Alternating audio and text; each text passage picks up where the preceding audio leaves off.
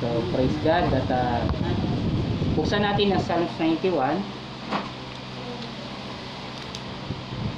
yung ating scriptures kanina. Doon natin kukunin yung mensahe. Sabi ng Psalms 91 verse 1 hanggang 16 siya naghahangad ng pagpupok ng katastasan at nananatili sa kalinga ng makapangyarihan. Ay makapagsasabi kay Yahweh, Mukod ka't kanlungan, ikaw ang aking Diyos, ang Diyos na tangi kong pinagkakatiwalaan. Sa panganib at bitag ikay kanyang ililigtas at kahit anumang mabigat na salot ay hindi ka magdaranas. Lulukoban kaniya sa lilim ng kanyang malabay na pakpak at sa kalinga niya ay palagi kang ang nakatitiyak. Iingat at niya at ipagsasandalan sapagkat siya ay matapat. Pagsapit ng gabi, di ka matatakot sa anumang bagay, maging sa gagawing bigla ang paglusot ng mga kaaway. Minsan na pa man darating na salot pagkagat ng dilim, sa pagpuksa wala kang takot sa araw man dumating. Kahit mabuwal sa iyong harapan ang sanlibong tao, sa iyong paligid ang bilang ng patay, maging sampung libo. Di ka matatakot at natitiyak mong hindi ka maano ikay magmamasid at papapanood mo, papapatunayan, iyong makikita, taong masasamay pinarurusahan. Sapagkat si Yahweh ay yung ginawang tagapagsanggalan at pinili mong mag-iingat sa iyo'y kataas-taasan. Di mo aabuting ikay mapahama, di mararanasan kahit anong uri ng mga paghihirap sa iyong tahanan. At sa kanyang mga anghel, ikaw ay tatagubilin saan mang dakong maparoon, tiyak kang iingatan. Sa kanyang mga kamay, ikay aalalayan, ng mga paa mo sa batoy, hindi masasaktan. Iyong tatapa kahit mga ahas, leon na mabagsik, ni, e di ka maano sa serbienteng leong mababangis. Ito yung keywords. Ang sabi ng Diyos, ililigtas ko ang mga tapat sa akin at iingatan ko ang sinumang taong ako'y kikinanlin. Pagkat sila'y tumawag, laging handa akong sila'y pakinggan, aking sasamahan at kung may problema ay sasaklolohan. Aking ililigtas ang bawat isa'y pararangalan. Sila'y bibigyan ko't gagantimpalaan ng mahabang buhay at nakatitiyak ng tatamoy nila'y kaligtasan. So, ang ganda ng mensahe, no? yung kung babasahin natin yung Psalms 91, ang tawag dito ay awit ng pagtitiwala. So tayo po'y manalangin. Panginoon, salamat po sa magang ito. Uh, binigyan mo kami ng panibagong uh, pagkakataon upang sambahin ka sa Espiritu at katotohanan. Batid po namin at alam po namin na meron kang ginagawa at meron ka pang gagawin higit sa aming iniisip at inaasal. Alisin mo ang takot sa aming mga puso. Alisin mo ang pangamba sa aming isipan. At tulungan mo kaming maging malaya. Tulungan mo kaming magtiwala. Kagaya ng sabi ng Salmo, sabi ng awit o Diyos, kami ay ingatan mo kahit sa batong matalas.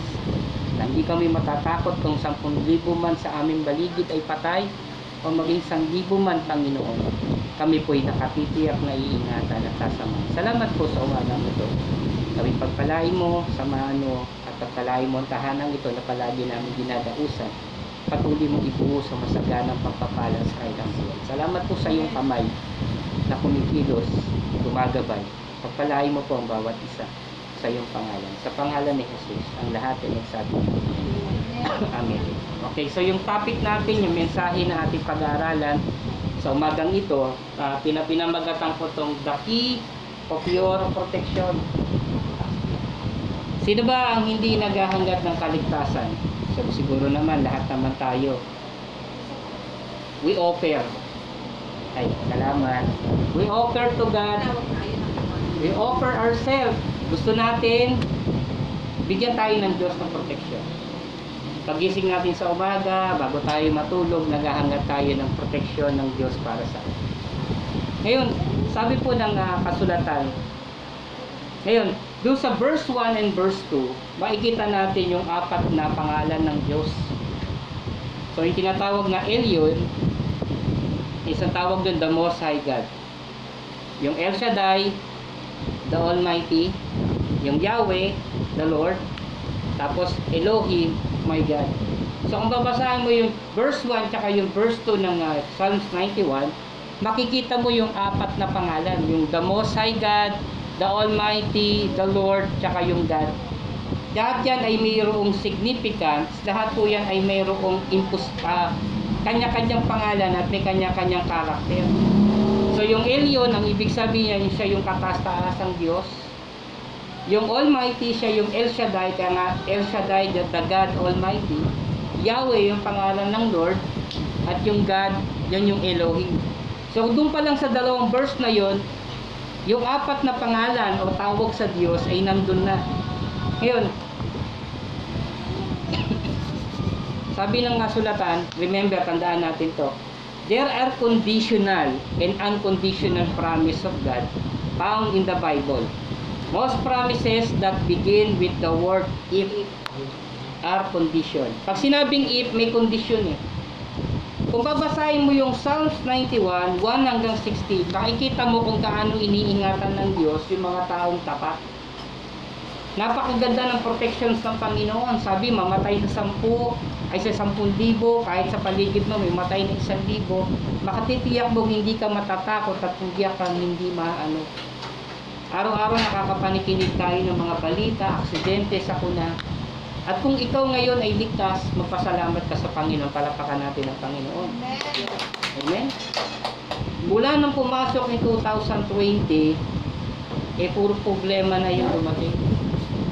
Mula sa pagputok ng bulkan, sa mga lindol, sa virus na dinadanas ng bansa hanggang ngayon.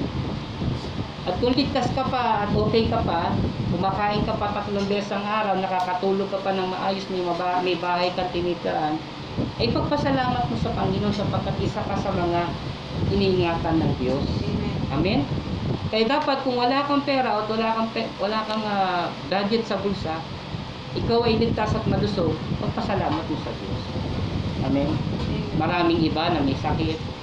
Maraming iba na ikipaglaban sa kamatayan. Maraming iba walang tahanan. Pero ngayon nakatira ka pa sa tahanan mo ngayon, ipagpasalamat mo yan sa Diyos. Pero lahat ng proteksyon na hinihingi ng Diyos sa atin, na gusto niyang ibigay sa atin, ay merong if may salitang kondisyon. Merong requirements na dapat tayong mamit para makuha natin yung kaligtasan na binibigay ng Diyos para sa kanya. Hindi lang hindi lahat ng promises sa Bible is in- intended to you. Hindi lahat ng pangako sa Biblia ay para sa iyo. Hindi ko po ha. Hindi lahat ng pangako sa Bible ay para sa iyo. Ito ay para dun sa mga taong magmimit dun sa kondisyon ng Diyos.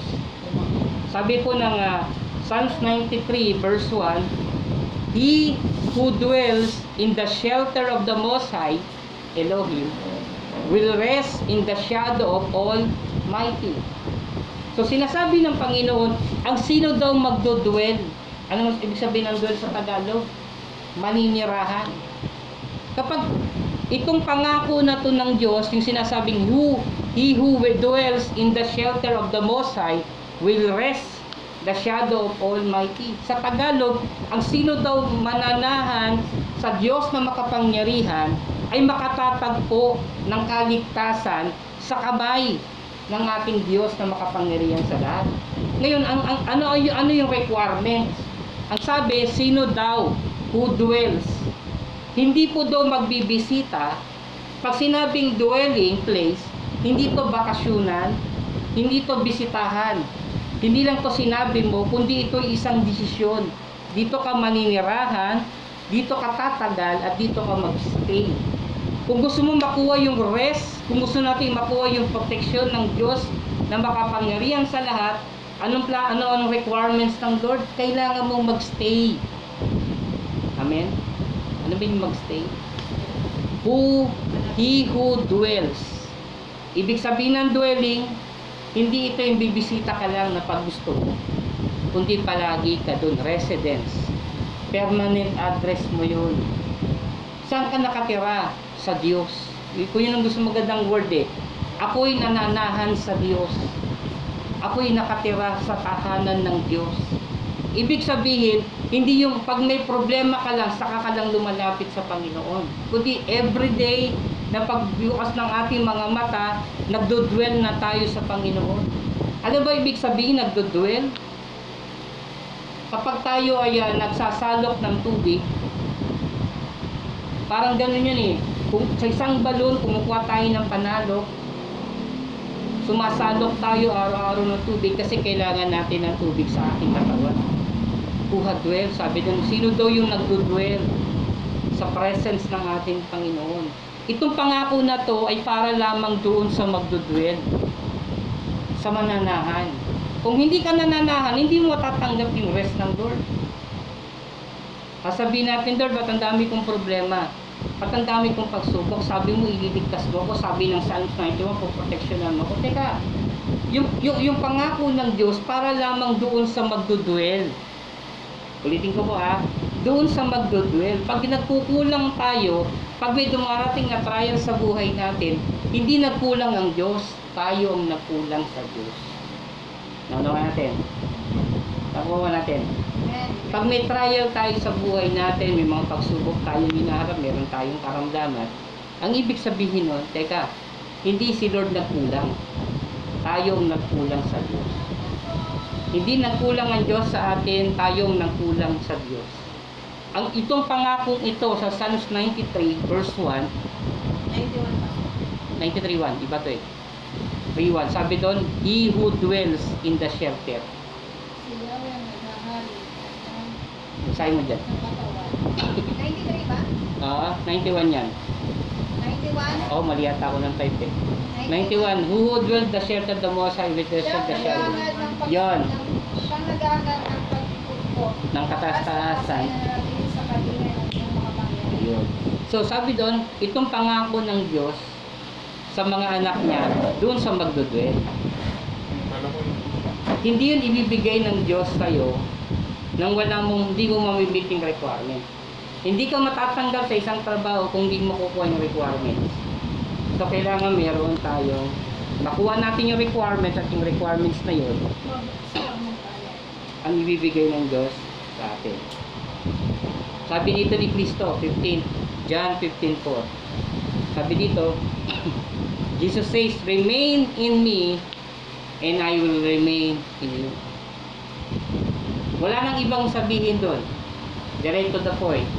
Sinabi ni Jesus, manatili ka sa akin at ako'y mananatili sa iyo. Kailanman hindi mananatili ang Diyos sa ayaw ng, ng tao. Kailangan ikaw muna ang mag-remain. Remain in me and I will remain in you. Tayo ang gagawa ng ng ano ng uh, disposition, tayo ang gagawa ng decision para makuha natin yung pag-remain ng Lord para sa atin. Remain in me and I will remain in you. Ano ibig sabihin ng remain? Kahit anong mangyari, hindi ka lalayo sa Diyos. Kahit anong mangyari, hindi ka aalis sa Panginoon. At sa pangako ng Diyos sa mga taong nanatili sa Kanya, hindi daw niya iiwan. No branch can bear fruit by itself. Hindi daw kayang mamunga ng isang sanga kung wala ito sa isang puno. Naunawa natin. Nakita na tayo ng mga sanga, di ba? Ang mga taga-probinsya. Pag ang sanga pinutol mo yan, kahit may bulaklak yan, pag pinutol mo yan sa puno, hindi na magtutuloy yung bunga niyan, kahit may bulaklak na siya. Kasi hindi na siya naka, nakainta, hindi na siya nakadikit doon sa puno. Kaya sabi, no branch can bear fruit by itself, it must be remain in the bud. Ibig sabihin, kailangan manatili ito sa puno. Kaya nga kung meron tayong dinidesire na gusto natin makuha sa Diyos, kailangan natin magstay. Kailangan natin mag-remain. Neither you can bear fruit unless you remain in me. Hindi hindi ka raw makapamumunga hanggat hindi ka nananatili. Kaso ang tao, sa madaling salita, pag masaya ang buhay, walang problema, wala sa Lord. Ni hindi nga magdasal. Pag kumain, hindi nga mag-pray, selfie muna. Di ba pag pumunta sa restaurant, kakain na lang, selfie muna, nakalimutan na mag-pray. Nung araw, pag kakain, nag-pray muna. Ngayon pagkakain na selfie. Ayan. So, wala na yung ano, yung ah, remain in the Lord, di ba? Yung pag-remain kay Jesus Christ. Kasi, na- napalitan na eh. Iba na yung attitudes natin. Pag may problema tayo, dun, sinisisi na natin ang Diyos. Pero ang requirements ng Lord, you must remain in me, and I will remain in you. No one can bear fruit by itself. It must remain in the branch, in the vine. Kailangan nakadikit ka sa, tayo sa puno. Pagising mo sa umaga, nakadikit ka na. Bago ka matulog, nakadikit ka na. Kasi wala tayong magagawa. Totoo to ah. Diretsahan tayo. Ako walang magagawa, tayo walang magagawa. Kahit si pastor walang magagawa sa prayer kung tayo ay hindi nakadikit sa Diyos. Sabi nga ng hari, nung may problema yung bansa nila, umiiyak yung, yung dalawang nanay. Pumunta dun sa hari. Kasi wala nang pagkain eh. Sabi niya, mahal na hari, tulungan mo kami. Ano sabi ng babae? Ay sabi ng hari, anong may tutulong ko sa iyo? Kung ang Diyos hindi tayo matulungan, ako rin hindi ko kayo matutulungan. Yun sabi ng hari ha. Hari na to, mayaman na to, pero sinabi niya sa sarili niya, wala akong magagawa kung ang Diyos hindi ako tinulungan, anong maitutulong ko sa iyo? Sabi ng hari, ano bang problema niyo? Eh kasi mahal na hari, nag-usap kami na yung anak ko kakainin namin ngayong araw na ito. At bukas, yung anak naman niya. Kasi wala na silang pagkain eh. Kaso nung kinain namin yung anak namin kahapon, ngayon usapan namin, kakainin namin yung anak niya. Eh kaso ayaw pumayag niya. Umiyak yung hari. Sinira niya yung kanyang damit. Sabi niya, Panginoon, maawa ka sa amin. Kahabagan mo kami. Hindi pa natin nararanasan to, Jack, di ba? Yung iluluto mo yung anak mo dahil sa gutom. Ang- hirap kayong isipin yun, ano? Na wala kang makain, wala kang mabilihan ng pagkain. Kaya yung anak na lang kakainin. Hindi pa natin naranasan to sa panahon natin ngayon. Pero sinasabi ng Diyos sa atin, kung yung hari walang magawang itulong sa mga nasasakupan niya dahil hindi siya tinutulungan ng Diyos. Kaya nga sa oras na ito, kailangan natin lumapit sa Panginoon kasi ang hari walang magagawa. Ang mga tao, ang eleksyon, ang, ang gobyerno walang magagawa sa panahon ng pandemic. Only God. Tama ba yan? Pumunta ka sa lahat, pumunta ka sa ospital, may problema ka, may sakit ka, hindi ka i-entertain ng ospital. Bakit? Ang iisipin ng ospital, may problema din kami. Puno na ospital ngayon, marami nang may sakit, kaliwat kanan. At kung hindi tayo magre-remain sa Panginoon, walang magagawa ang sino man sa atin. Walang magagawa ang sino man kung wala ang Diyos sa atin. Kung yung company yung pinapasukan natin, ang ibinibigay na pasok sa akin dalawang araw, tatlong araw, misa, dalawang beses pa. Kung yan hindi tutulungan ng Diyos, walang maitutulong sa atin yung company. Kaya sabi nga eh, lumapit tayo sa Diyos. Sabi doon, remain in me and I will remain in you. Yung help natin, yung hope natin nasa Diyos. At doon tayo lumapit sa nagbibigay ng tulong. Yun ang ating Panginoon. Sabi ng Psalms 32 verse 7, You are my hiding place. You will protect me from trouble and surround me with songs of deliverance. Ikaw daw yung aking tang taguang lugar. Secret place, sabi ng ibang salin. Ikaw ang aking, ah, ano ba sa Tagalog yan? Publihan ko ikaw. Ano na? Publihan ko ikaw. Ublihan ko ay ikaw. Ikaw ang sasabi kung nababagabag. Okay. You will protect me from trouble and surrounds me the songs of deliverance. So maliwanag na sinasabi doon, paano makukuha yung protection sa gitna ng kaguluhan kung hindi ka magtatago sa Diyos. Bitin ko, kung hindi ka magtatago sa Diyos. Kahapon po, daming malamok sa bahay. Ngayon, meron kaming bag shield, ang pangalan doon, bag shield. Ngayon, sinubukan kong gamitin yung bag shield sa sarili ko. Nagpahid ako sa katawan. Ginanyan ko yung kamay ko. Yung mga lamok, hindi makalapit. Ulitin ko ha. Ang tawag doon ay mosquito repellent. Okay. Ilagay ko sa kanya sa katawan ko, yung mga lamok, paikot-ikot lang at hindi makalapit. Ngayon naisip ko, anong ginagawa ng bug shape na to o ng repellent na ito, na mosquito repellent, para hindi ako agatin ng mga lamok. Ngayon, binasa ko yung ah, ingredients sa ilalim, research ko sa computer. Ang trabaho pala ng repellent, hindi lang para mag-repel or magtaboy ng mga lamok. Kundi ang ginagawa niya, tinatago niya yung amoy mo sa sensory ng mga lamok. Naunawa natin. Parang nung, nung binabasa ko yung verse na ito, naalala ko yung mosquito repellent. Na yung mosquito repellent, they hiding you from the sensors ng alin? Ng trouble. Hindi sinabi ng Lord na ilalayo kanya sa problema, pero kaya kanyang itago. Amen. Ko ah, kaya kanyang ikubli, kaya kanyang proteksyonan sa gitna ng problema. No, hindi naman inaalis ng Lord yung problema, nasa paligid pa rin natin. Pero kapag ikaw ay magtatago sa Diyos, ang sabi niya, you will protect me by trouble and surrounded with your songs of deliverance. Kapag pala tayo ay nasa Panginoon palagi, na-meet natin yung requirements ng Lord. Ano ba yung requirements ng Lord? Daily devotion, magkaroon ng communications sa Kanya, makukuha natin yung protection sa hinahanap natin sa Diyos. Kaya niya tayong i-hide, kaya niya tayong itago sa sensory ng Diablo, sa sensory ng pagsubok. Kaya kong i-protect ng Panginoon. Kaya ngayon babasahin natin sa Psalms 91 verse verse 7. Ang ganda ng mensahe.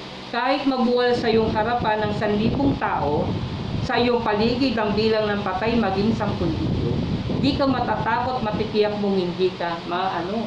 Hindi sinalis ng Lord yung problema. Hindi inalis yung nangamanatay sa harapan mo. Pero pinoteksyonan tayo ng Diyos na hindi tayo madamay doon sa tinatawag na salot. Naalala ko nga po sa panahon ng Exodus, panahon nila Moises,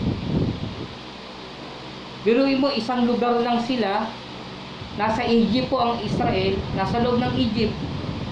Pero may, nagdidilim ang buong paligid ng Egypt, pero sa Israel may araw. Nagpaula, nag, yung tubig naging dugo, pero yung tubig ng Israel, walang dugo. Nagpalabas ng balang, nagpalabas ng mga tipaklong at salot, pero ang Israel hindi man lang napuntahan ng kahit isang gamo-gamo. Lahat yung salot napunta lamang sa Egypt. Pero nandun ang salot, nasa paligid lang, nasa isang bansa lang sila. Pero dahil nga sila iningatan ng Diyos, pinoteksyonan sila ng Panginoon, kahit matigas ang ulo nila, nasa ilalim sila ng biyaya ng Diyos, protektado sila. Amen. Amen? So, ganun din tayo na kahit may virus sa paligid, may problema tayo sa pamilya, may bumabagsak ang ekonomiya, pero dahil ikaw ay nagtatago at ako ay nagtatago sa Diyos, protektado tayo. Iingatan tayo ng Diyos. Sabi po ng Proverbs 29 verse 25, Fear of man lays snare, but whoever trusts in the Lord is safe. Yung takot daw ng tao nasa paligid lang natin, para nakaabang sa buhay natin. Pero ang taong nagtitiwala sa iyo, sa Diyos ay ililigtas. Ngayon, ano ba ang keywords dito? Whoever trusts, kung sino daw nagtitiwala sa Diyos, ay iingatan ng Panginoon. Sa Tagalog ang sabi dyan, ikabahalang sinasabi ng iba Mhm. wala ka kayawi at mapanatag ka. mapanatag ka. Magtiwala ka sa Diyos at pumanatag ka. Okay. Sabi dito, sa panganib at bitag, ikay kanyang ililigtas. At kahit anumang matinding salot, hindi ka magdarana.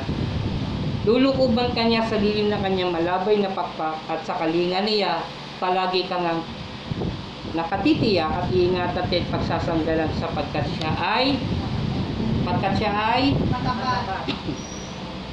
ngayon, kunin natin yung verse na yan, yung salitang matapat. Alam mo saan ko nakuha yung salitang verse na matapat? Basahin mo ngayon 1 Corinthians chapter 10 verse 13. Ng Korinto kasi. 1 Corinthians chapter 10 13. Hindi ko na ilagay eh. Ngayon ko lang to na, ngayon ko lang to naisip eh. Habang nag-worship tayo. 1 Corinthians chapter 10 13. Pabasa.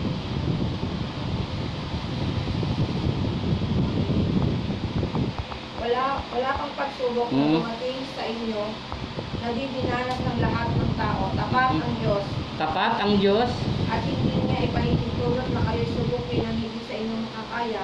Sa halip ang gawin ng pagsubok, bibigyan niya kayo ng lakas upang mapagtagumpayan niyo. Lo, maliwanag, no? Ang sabi daw, ano daw yung katapatan ng Diyos? Ang katapatan ng Diyos, hindi yung puproteksyonan ka lamang sa pagsubok. Hindi, ililigtas ka niya ng Diyos sa pagsubok. Amen? Amen. Puproteksyonan ka ng Panginoon sa pagsubok. Sinabi doon, walang pagsubok na hindi dinanas ng sino man. Lahat pala ng tao dadanas ng problema. At hindi ka niya daw bibigyan ng pagsubok higit sa iyong makakaya.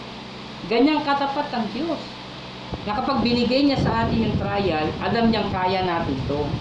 Kapag may problema tayo ngayon, hindi ibig sabihin hindi mo yan kaya. Kaya mo to. Sabi mo nga, Kaya mo ito. kaya. Kaya natin to kasi binigay ng Diyos sa atin to eh. Ngayon, bakit niya to binigay? Kasi unang-una tapat ang Diyos. Ano sabi niya dito? Ipagsasanggalan kita sapagkat siya ay tapat. Yung katapatan ng Diyos sa atin. Alam mo, yung mga taong tapat, ipagsasanggalang ng Diyos, iingatan lang. Ano natin?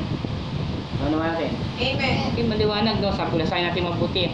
Lulukuban ka niya sa lilim ng kanyang malabay na pakpak. At sa kalinga niya, palagi kang nang nakatitiyak na iingatan, ipagsasanggalang pagkat siya ay matapat. Mak- makakasigurado tayo sa proteksyon ng Panginoon sa atin. Kung naalala natin yung forest fire sa California, yung nasunog yung buong bundok ng California, yung isang ranger, nung sunog na, tapos na kasi may malaking ahas pa nga na nasunog na nakita ko eh. Tapos may isang puno doon na binakbak nila kasi merong ibon na nakaganito. Nasunog siya, yung buong katawan niya. Ngayon, nung tinanggal yung ibon sa ilalim ng puno, pag baklas ng ibon, abo na eh. Tutong eh. Pero naglabasan yung mga sisiw sa ilalim. Buhay. Yung nanay na ibon, hindi ko alam kung anong ibon yun, kinover ng pakpak niya yung mga sisiw. Nagawa niyang mamatay sa pagliligtas ng kanyang mga sisiw. Kaya naalala ko itong word na to, sabi doon, lulukuban kaya sa lilim ng kanyang malabay na pakpak at sa kalinganin palagi kang nakatitiyak. So yung sinakripisyo ng nanay yung kanyang katawan na masunog, mabuhay lang yung mga sisiw. Maproteksyonan lang sa init ng apoy. Namatay yung nanay na ibon. Pero yung mga sisiw na kanyang kinobera ng pakpak niya, hindi nasunog, hindi namatay sa suffocation, hindi namatay sa init, protektado. Ganun ang proteksyon ng Panginoon.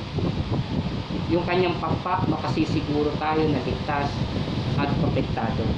Ganyan sa mga taong nagtitiwala. Alam mo bakit nakaligtas yung mga sisiw? Kasi nanatili sila sa pakpak. Tama ba yun? Kasi kung lumabas yung sisiw, nataranta, lumabas doon sa pakpak ng nanay, sigurado patay yung mga sisiw. Pero dahil nga, nagtiwala yung mga anak, yung mga sisiw, mga inakay, nagtiwala sa nanay, hinayaan nila yung kailang katawan ay makubera ng pakpak ng ibon. At sila ay nanatiling ligtas. Ngayon, noong, noong, noong 1960, mayroong dalawang ah, mag-asawa o isang mag-asawa na pupunta sa Kenya. Ngayon, ang pangalan ng mag-asawa ay si Matt at si Lara. Papunta sila sa Kenya. Nung sila ay papunta na ng Kenya, ah, nasiraan yung kanyang sasakyan. Ngayon, pupunta sila sa Nairobi. Nung papunta sila sa Nairobi, nahinto sila, yung kanyang sinasakyan ay nasira. eh paggabi na. Ngayon yung lugar na yon ay maraming terorista kasi Kenya eh. Ah, maraming terorista sa lugar. At maraming hijacker. Ngayon, ang trabaho nila is manguha ng sasakyan at patayin yung mga nasa loob para makuha lahat ng possession. Ngayon, nung sila po ay nandun na, patotoo nila to eh. Sila po ay nandun na, nasiraan yung sakyan, sabi ng malas natin.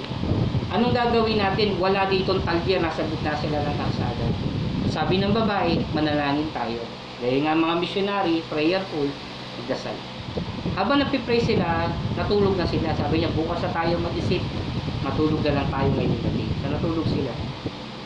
So magdamag, okay sila, walang nangyari. Pagkagising na sa umaga, naganap sila ng talyer. Nakakita sila. Yung talyer katabi, bar.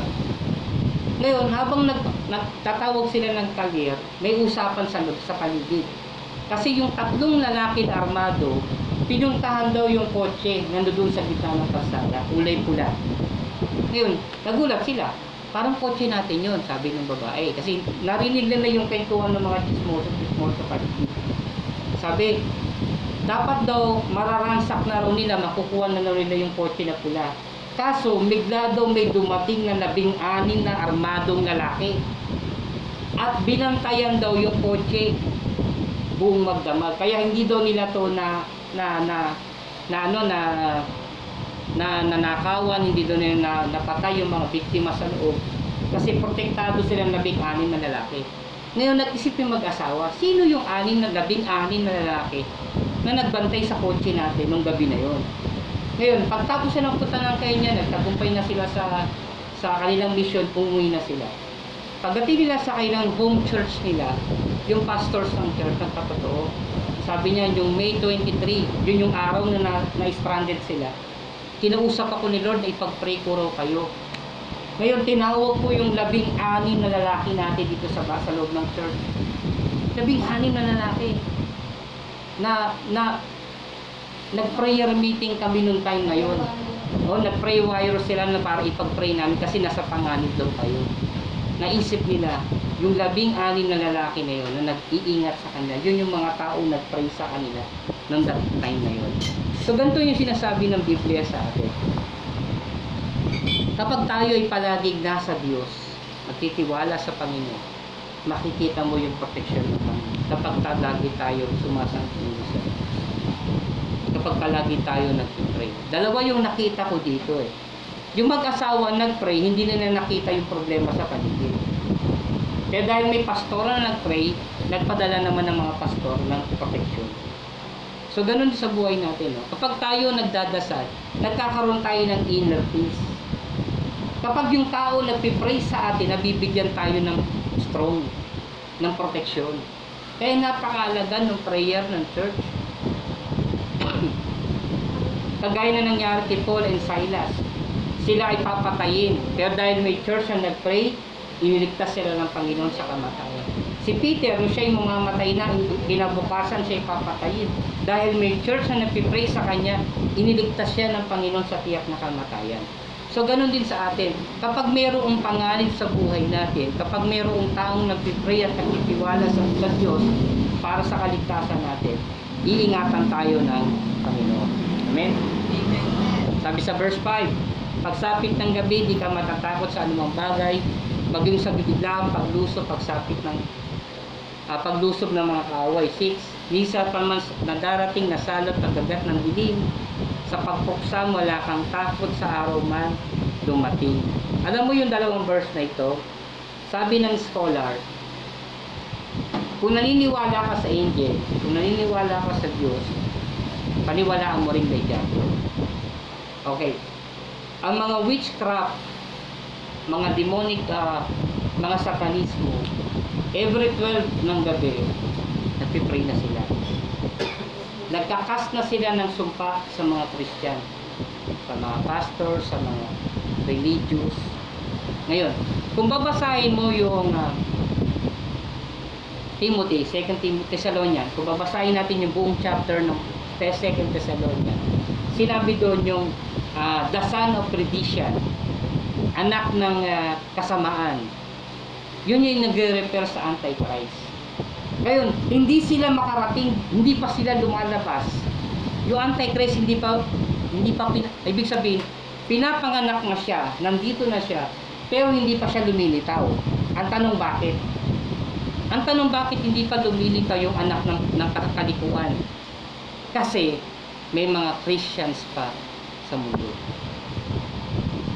Tayo ang nagre-restrain kaya hindi pa sila lumilitaw sa mundo. Kasi yung Holy Spirit ang nagre-restrain sa bat sa sa sa sa Antichrist. Siya ang pumipigil para wag lumabas yung Holy Spirit. At sinabi ng Bible, nasaan daw ang Holy Spirit? Sabi ng 1 Corinthians chapter 6 verse 13, uh, 15, uh, 12, ano 16, sabi niya doon, nasa atin yung Espiritu ng Diyos. Nananahan sa atin ang Espiritu ng Diyos. Ibig sabihin, nasa katawan natin ang Espiritu ng Diyos. Kung Espiritu ng Diyos ay nasa atin, kaya takot, galit sang galit si Satanas sa atin. Kasi tayo ang pumipigil sa kanyang paglabas. Hanggat nandito pa tayo sa mundo, hanggat may Christians pa nandito sa mundo, hanggat nandito pa ang Holy Spirit sa mundo, napipigilan natin yung paglabas ng Antichrist. Pero the moment na tayo ay kunin ng Diyos, tsaka pa lang darating yung Antichrist. Ano natin? So napakahalaga ng papel natin. Kaya marami tayong problema eh. Kasi galit ang satanas sa buhay natin. Pero sa sinabi ng Diyos, pagsapit ng gabi, hindi ka matatakot sa anumang bagay, magiging bigla ang paglusok ng mga kaaway. Nisan pa mang dati na salot pagdagat ng dilim, sa pagpuksaka, wala kang takot sa anumang, sa anumang araw man dumating. Kahit sa umaga dumating yun, kaya nga minsan ginigising tayo, Robin, sa madaling araw, hindi ka nagising ng walang dahilan. Ginigising ka ng Lord kasi bukas sa umaga may problema kang darating. Eh kaso, pagising mo, iihi ka na lang. Tapos matutulog ka ulit. Dapat hindi. Dapat magpipray ka kasi bukas may pagsubok ka. May pagsubok ka. Yung ginigising tayo ni Lord eh. Kasi 12, 12 pa lang ng gabi, nagsumpa na Diablo sa atin. Yung mga demonic, yung mga witchcraft, mga satanis, satanism, lahat sila ay nagpipray na na mas maaksidente ang mga Christian, magkasakit ang mga Christians, yung mga pastor na yan, magka-problema, yung church bumagsak. Ngayon, eh natutulog tayo. Pagising na, sabi ni Lord, gising ka na. Naglabas na ng sumpa ang Diablo. Ang mga demonic attack, naglabas na ng sumpa. Eh nagising ka nga, puta ka naman ng banyo, umihi. Ano ba yung paniginipan ko? Ulitin ko nang ha. Ayun. Kaya pagising sa umaga, makikita natin ang dami natin problema. Ang daming bad news. Dapat nakakash. Dapat ni-review mo. Bago mag ano, bago ng cash out. Nag-umpisa ka pala. Nag, nag-pray ka na. Kaya nga, hindi natin makukuha yung protections ng Lord kung hindi ka mag-hide. Kung hindi tayo magtitiwala sa Kanya, hindi tayo mananalangin sa Kanya. Binigyan tayo ng Diyos ng kapangyarihan sa umaga pa lang. Ikas mo na. Sa umaga pa lang, ipag-pray mo na. Yung bahay ninyo, mga demonic attack yun. Na dapat kayo nagmamayari. Pero dahil nga, natutulog ka lang, hindi ka nagpipray, aagawin niya sa inyo yun. So dapat, pagising mo sa madaling araw, Lord, please, Nangyari na yun, Pastor. sige, Ano, nagising ako ng alas 3. Tapos today, um, dalawang araw bago nangyari yung sagasaan ng bike ng asawa ko. oh, Ay, isang araw ba? Oo, isang araw. mm, Yung kinabukasan. Nasagasaan yung bike niya. siya, Hindi siya, hindi, hindi naman siya nakasakay. hmm, Na ano, na, nasagi ng ano, nasagi ng truck hmm, na hindi naman siya nakasakay. Parang pinarada niya kasi sa harapan. Tapos ang maganda pa nito, ano naman, hindi naman na-damage yung, yung bike, tapos napalitan naman yung mismo nakakalasa. ang pinalitan, Pinalitan yung gulong at saka naayos naman yung tinidor ng bata. Tapos naalala ko, sabi ko, Lord, bakit nangyari itong ganitong mga bagay na to? oh, Tapos sabi ni ate sa akin, pasalamat ka na na-accident yung bike na walang sakay. Tapos naalala ko, yung nagising, ginising mo ako na nag-pray ako. Yun pala yung darating pala pala yung ganun magsunod. Kaya ako pasalamat ako sa Lord na hindi ako inantok, kumbaga sabi ko, wake up call to. Atok na atok talaga, katulad kanina, kanina na naman, nagising ako kaya talaga pag ginising pa nga ako ni ate. Well, ano, mag-aalas 3, 5 minutes to 3, tinignan ko yung oras. Ko, ano naman, mag-aalas 3. nag-pray na talaga ako. Pinasa ako na yung mali. Ano sabi ko, ang paraan.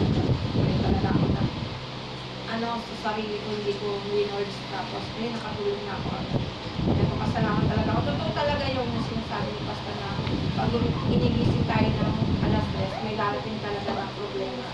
Kasi preparations lang yun ng Diyos sa atin. Kasi nga anak ka niya. na ang protection ng Diyos. Amen. So, palapakan natin ang Panginoon. Totoo yan. Kaya, huwag kayong antukin. Kailangan gising-gising din. Di ba? Pag nagigising kayo ng alanganing oras, ibig sabihin, hindi mo naman gustong magising. Basta nag-isingano ka lang, biglang ka nagising? Anong dahilan? sa mga tangkas, nakita mo ano, akala ko nga. Ibig sabihin nun, ginigising ka ni Lord. Iha, mag-pray ka na. Sabi sa verse 7, kahit magbuhat sa iyong harapan sa libong tao at sa iyong paligid ang bilang ng patay, maging sandibo. Di ka matatakot at tiyak mong di ka maano. Verse 8, ikay magmamasid at sa panunod mo, mapapatunay iyong makikita taong masasama ay pinaruro sa Ngayon, paano makukuha ito? Ito yung verse 9. Sapagkat si Yahweh ang iyong ginawang at pinili mo mag-ingat sa iyong Bigyan natin ng paliwanag. Sapagkat si Yahweh ang iyong ginawang tagapagsanggalan. Pinili, pinili mo.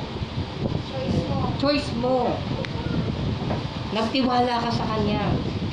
At sabi doon, pinili mo mag-ingat sa iyo ay, biruin mo, Diyos ang pinili mo mag-iingat sa iyo. Tama? Kadalasan pag nag... sa iyo Yes. Ano, Hebreo 13. Kung ang Diyos ay sa'yo, sino ang laban sa'yo? Kaya nga, pinili mo siya eh. Hindi ka niya bibiguin. Kaya ikaw, Jack, pinili mo si Lord. Lord, may problema ako, ikaw lang maasahan. At sabi ng Lord, sapagkat si Yahweh ang pinili mo, ginawa mong tagapagsanggalan, ibig sabihin ginawa mong proteksyon, at pinili mo mag-iingat sa iyo ay kataas-taasan. Patatanggap lang natin lahat ng benefits, yung susi ng benefits na ito, kung papayagan natin ng Diyos ang maging proteksyon natin. Kung papayagan natin siya sa buhay natin. Sa verse 10, Di mo abutin kay mapahamak at di maranasan kahit anong uring paghihirap sa iyong tahanan. Ang ganda nito. No? Sapagkat ay sa kanyang mga angin, ikaw ay ipagtatagubilin sa mandako ikay mapareho ang tiyak na iingatan. Sa kanilang kamay, ikay aalalayan at sa mga batong paamoy hindi masasaktan. Iyong matatapaan kahit mga ahas, di yung mabagsik, di ka maano, sa mga serpienteng liyo mababangis. Verse 14, maganda. eh. Ang sabi ng Diyos, ililigtas ko ang mga taong tapat sa akin at iingat ako sinong ako'y dalawang bagay yung nakita ko. Para makuha na, ito yung dalawang susi eh. The two keys ng ating ah, kaligtasan, ng proteksyon. Una, kailangan natin maging tapat. Hindi yung tumapat. Di ba kasi ang tao kasi tumatapat lang eh. Di ba? Hindi siya tapat. Natapat lang. Pero ang gusto ng Diyos sa atin, tapat sa akin. Ano bibig sabihin ng tapat sa akin? May pera o walang pera, sa Diyos pa rin ako. Sabi ng Philippians 1.21, To live is to Christ and to die is gain. Ang mabuhay ay para kay Kristo at ang matay ay biyaya. Ang kamatayan ay ginansya. Ang kamatayan ay reward. Ibig sabihin, sa pagkakataong ito, yung katapatan nila Pablo, nila Pedro, hanggang kamatayan. At tayo bilang isang tao na kahit anong mangyari, hindi tayo magde-denounce sa ating faith. Mananatili tayo sa Diyos. Karamihan ngayon, takot na eh. Totoo yan. Sa kamatayan. Bakit? Nawala na tayo, nawala na ng essence yung katapatan ng tao sa Diyos. Kapag mayroon lang problema, doon lang lumalapit. Pero pag wala ng problema, hindi na lumalapit.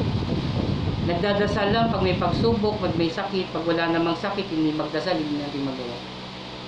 Hindi natin nabubuksan yung Biblia. Hindi tayo nagpipraise and worship. Minsan, pag linggo lang tayo nakakahawak ng Bible.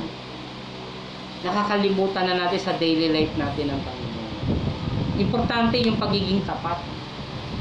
Di ba? Pangalawa, Ang sinong ako'y kikilanmin, honor him. Kapatid, ino-honor ba natin ng Diyos sa buhay natin? Sabi ng Bible, di ba?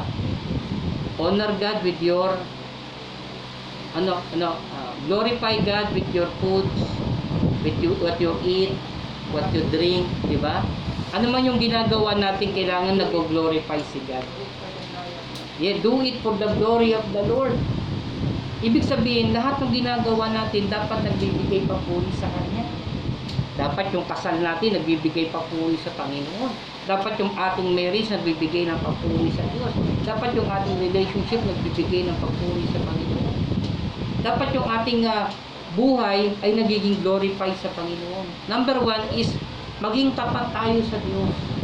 Pangalawa, yung buhay natin, dapat na, nag-glorify natin ang Panginoon.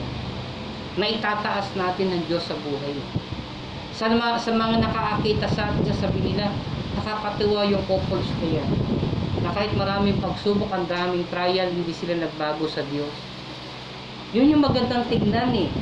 Yun yung magandang patutuo sa Panginoon. Nakakatuwa yung yung yung sister na yan. Pero mo, kahit walang church, kahit wala silang simbahan, nagpapatuloy sila sa ministry. Nagbibisita pa rin sila. Yan yung totoong naglilingkod sa Panginoon. Sabi Diyos, ililigtas ko ang mga tapat sa akin at iingatan ko ang sino mang tao. Ako'y kikilang din. Number one, being faithful to God. Pangalawa, honoring God. Lahat ng proteksyon na pinangako ng Diyos sa Psalms 91, ito lang ang susi. Maging tapat tayo sa Kanya, i-honor natin siya. Sambahin natin ng Diyos. Papurihan natin ng Diyos sa buhay natin. Na kahit nasa trabaho tayo, nakikita ang Diyos sa buhay natin. Na kahit nasa labas tayo ng bahay, wala tayo sa loob ng church, nakikita pa rin ng Diyos sa buhay natin. Ito mas maganda. Kahit may problema tayo, nakikita pa rin ng Diyos sa buhay. Ang iba, lumalabas ang totoong ugali pag may pagsubok. Lumalabas yung totoong ugali pag wala ng pera. Nakikilala na ang tao pag, pagdating sa pera. Pero dapat, tapat sa Diyos at ginikilala ang Diyos. 15. Sapagkat sila'y tumawag. Kapag sila'y tumawag, laging handa kung sila'y pakinggan. Aking sasamahan at kung may problema ay sasakluluhan. Aking ililigtas ang bawat isa ay pararangalan. 16. Sila'y bibigyan ko gagantipalaan ng mahabang buhay at nakatitiyak ang tatamoy nila'y Aligtas. sa pagpili mo sa Diyos, ito yung matatanggap. Provision. God will provide everything that we need. Pangalawa, defender. Kaya kanyang proteksyonan, i- i- nilukubang kanya sa kanyang malabay na tapat. Protection. Kaya kanyang proteksyonan sa kahit bigat na salo. Pagsubok. Ang pinakamaganda sa lahat, meron kang Diyos Amen. meron kang Diyos na mag-iingat sa iyo. Meron kang Diyos sa lahat ng bagay na ito. Sa umpisa pa lang ng Psalms 91, apat na pangalan ng Diyos kagad ang nandun. Kung alam nyo kung napanggan nyo rin topic last week, ang ganda ng apat na pangalan ng Diyos. Hello? Nasa, YouTube na? Hindi ko pa nalagay. Nawala yun eh. yung apat na pangalan ng Diyos, bawat isang pangalan ay may Wala ko nga nalalagay. Ano, yung apat na pangalan ng Diyos ay dumidepende, ah, nagpapaliwanag ng kanyang katangian. At bawat pangalan na yan ay nagre-represent ng kapangyarihan. Kaya napakaganda, no? Dalawang kilang natin, tanda-tanda natin. Honor Him and knowing Him. Ilalangin natin ang Diyos, sambahin natin ang Diyos. Maging tapat tayo sa Diyos, at i-honor natin ang Panginoon sa buhay.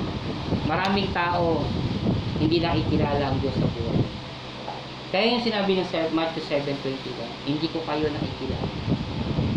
Kasi una, hindi naman, hindi naman tayo nagpapakilala ng Diyos sa buhay. Sabi nga ng ah, Muslim, ah, dalawang bagay daw ni Javier, dalawang bagay daw kung bakit lumilipat ang tao ng religion. Number one is rational, pangalawa is emotional. Yung rational, ito yung pinag-isipan at pinag-aralan, kaya lumipat siya ng reliyon. Yung emotional naman, ito yung dahil meron siyang nararamdaman at yung tao may sumuporta sa kanya. Kaya siya lumipat. Kaya ganoon din sa atin. Higit sa lahat, dapat tayo ay nasa rational.